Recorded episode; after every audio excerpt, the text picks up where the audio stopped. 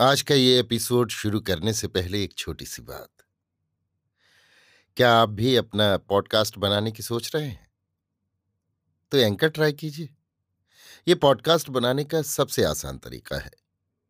Number एक, ये free है।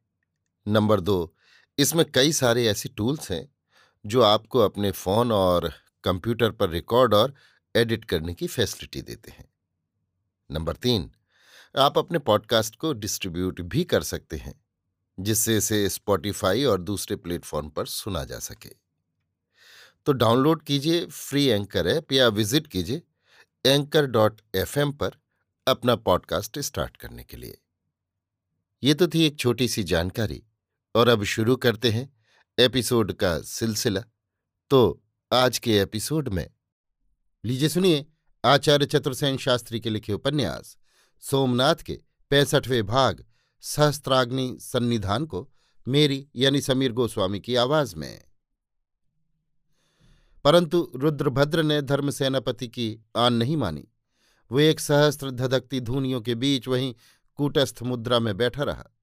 उसका विशाल कृष्णकाय शरीर, लाल भस्म भूषित जटाएँ, मध्य से लाल चोट नेत्र, भयानक काली सघन भौहें, मोटे निरंतर हिलते होंठ और बीच बीच में ला विनाश का चीतकार।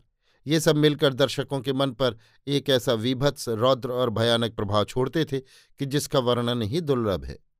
उसे न सेना का भय था, न शस्त्रों का, न उसे गुरु के आदेश की परवाह थी, न सेनापति की। त्रिपुर सुंदरी के मंदिर के बाहर विशाल मैदान में उसने अब सहस्त्राग्नि तपना प्रारंभ किया था। उसके साथ उसके तीन सहस्त्र संगी साथी, अघोरी, वामपंथी और कलमुहे भी वैसी ही मायावनी आकृति बनाए। उन धधकती हुई एक हज़ार धूनियों के चारों ओर मिथुन मुद्रा में बैठे, मंत्र जप कर रहे थे। उनके सैकड़ों चेले चाटे। उन जलती सहस्त्र महाचिताओं में निरंतर वृक्ष वनस्पति काट काट कर ईंधन झोंक रहे थे। केवल यही नहीं, नगर में जो कुछ भी जहाँ कहीं जलने योग्य अच्छा बुरा पदार्थ मिल जाता, वे उसी को उठाकर धूनियों में झोंक रहे थे। वे लोग कोई भी विधि निषेध नहीं सुनते थे।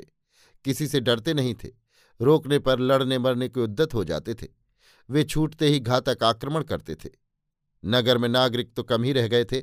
अधिकांश बाहर से आए हुए सैनिक थे। वे उनके इस व्यवहार से बड़े आतंकित हो रहे थे। उनसे उनके सम्मुख विरोध करते ही न बन पड़ता था। अंधविश्वास ने उन्हें कायर बना दिया था। उन्हें देखते ही बड़े बड़े वीर भाग खड़े होते थे।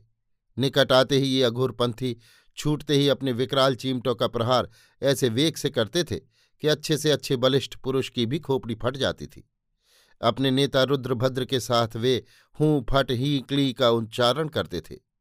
उनके होठ निरंतर हिलते रहते और बीच बीच में वे सब सहस्त्र सहस्त्र कंठ से लाविनाश लाविनाश चिल्लाते। महामेधावी प्रतापवान सेनापति बालुका राय इन दुर्भट, हठीले, अघोरियों के सम्मुख निरुपाय हो गए। उन्होंने महासेनापति भीमदेव और दामोदर मेहता से परामर्श किया। बालूका राय ने कहा, क्या उन पर बल प्रयोग किया जाए? ये शायद ठीक न होगा। भीमदेव ने कहा, किंतु क्यों न सर्वज्ञ से निवेदन किया जाए? सर्वज्ञ अंतहस्थ हैं, उनसे मिलना अशक्य है, बात करना भी संभव नहीं। बहुत विचार परामर्श के बाद दामोदर मेहता ने कहा, उन्हें मुझ पर छोड़ दीजिए, मैं उन सबसे निपट लूँगा। ये मूर्ख हमारा कुछ भी न बिगाड़ पाएँगे। और इनका आप ही विनाश हो जाएगा। यही बात तय रही। दामोदर मेहता ने उनकी गतिविधि की देखरेख अपने पट्ट शिष्य गजानन के सुपुर्द की। उसकी अधीनता में पचास सशस्त्र सैनिक भी दे दिए। उसे आदेश दे दिया गया कि उन्हें छेड़ने का कोई काम नहीं है। वे दूसरों का अनिष्ट न करें, केवल यही देखना चाहिए। इसके अतिरिक्त इस धूर्त रुद्रभद्र की कोई कहीं गहरी चाल तो इस ढोंग धतूरे की ओट में नहीं चल रही है, ये भी देखने का आदेश मेहता ने अपने शिष्य को दे दिया। गजानन ने अपने पचास सैनिकों को उन्हीं कलमोहों के छदम वेश में उनमें प्रविष्ट कर दिया।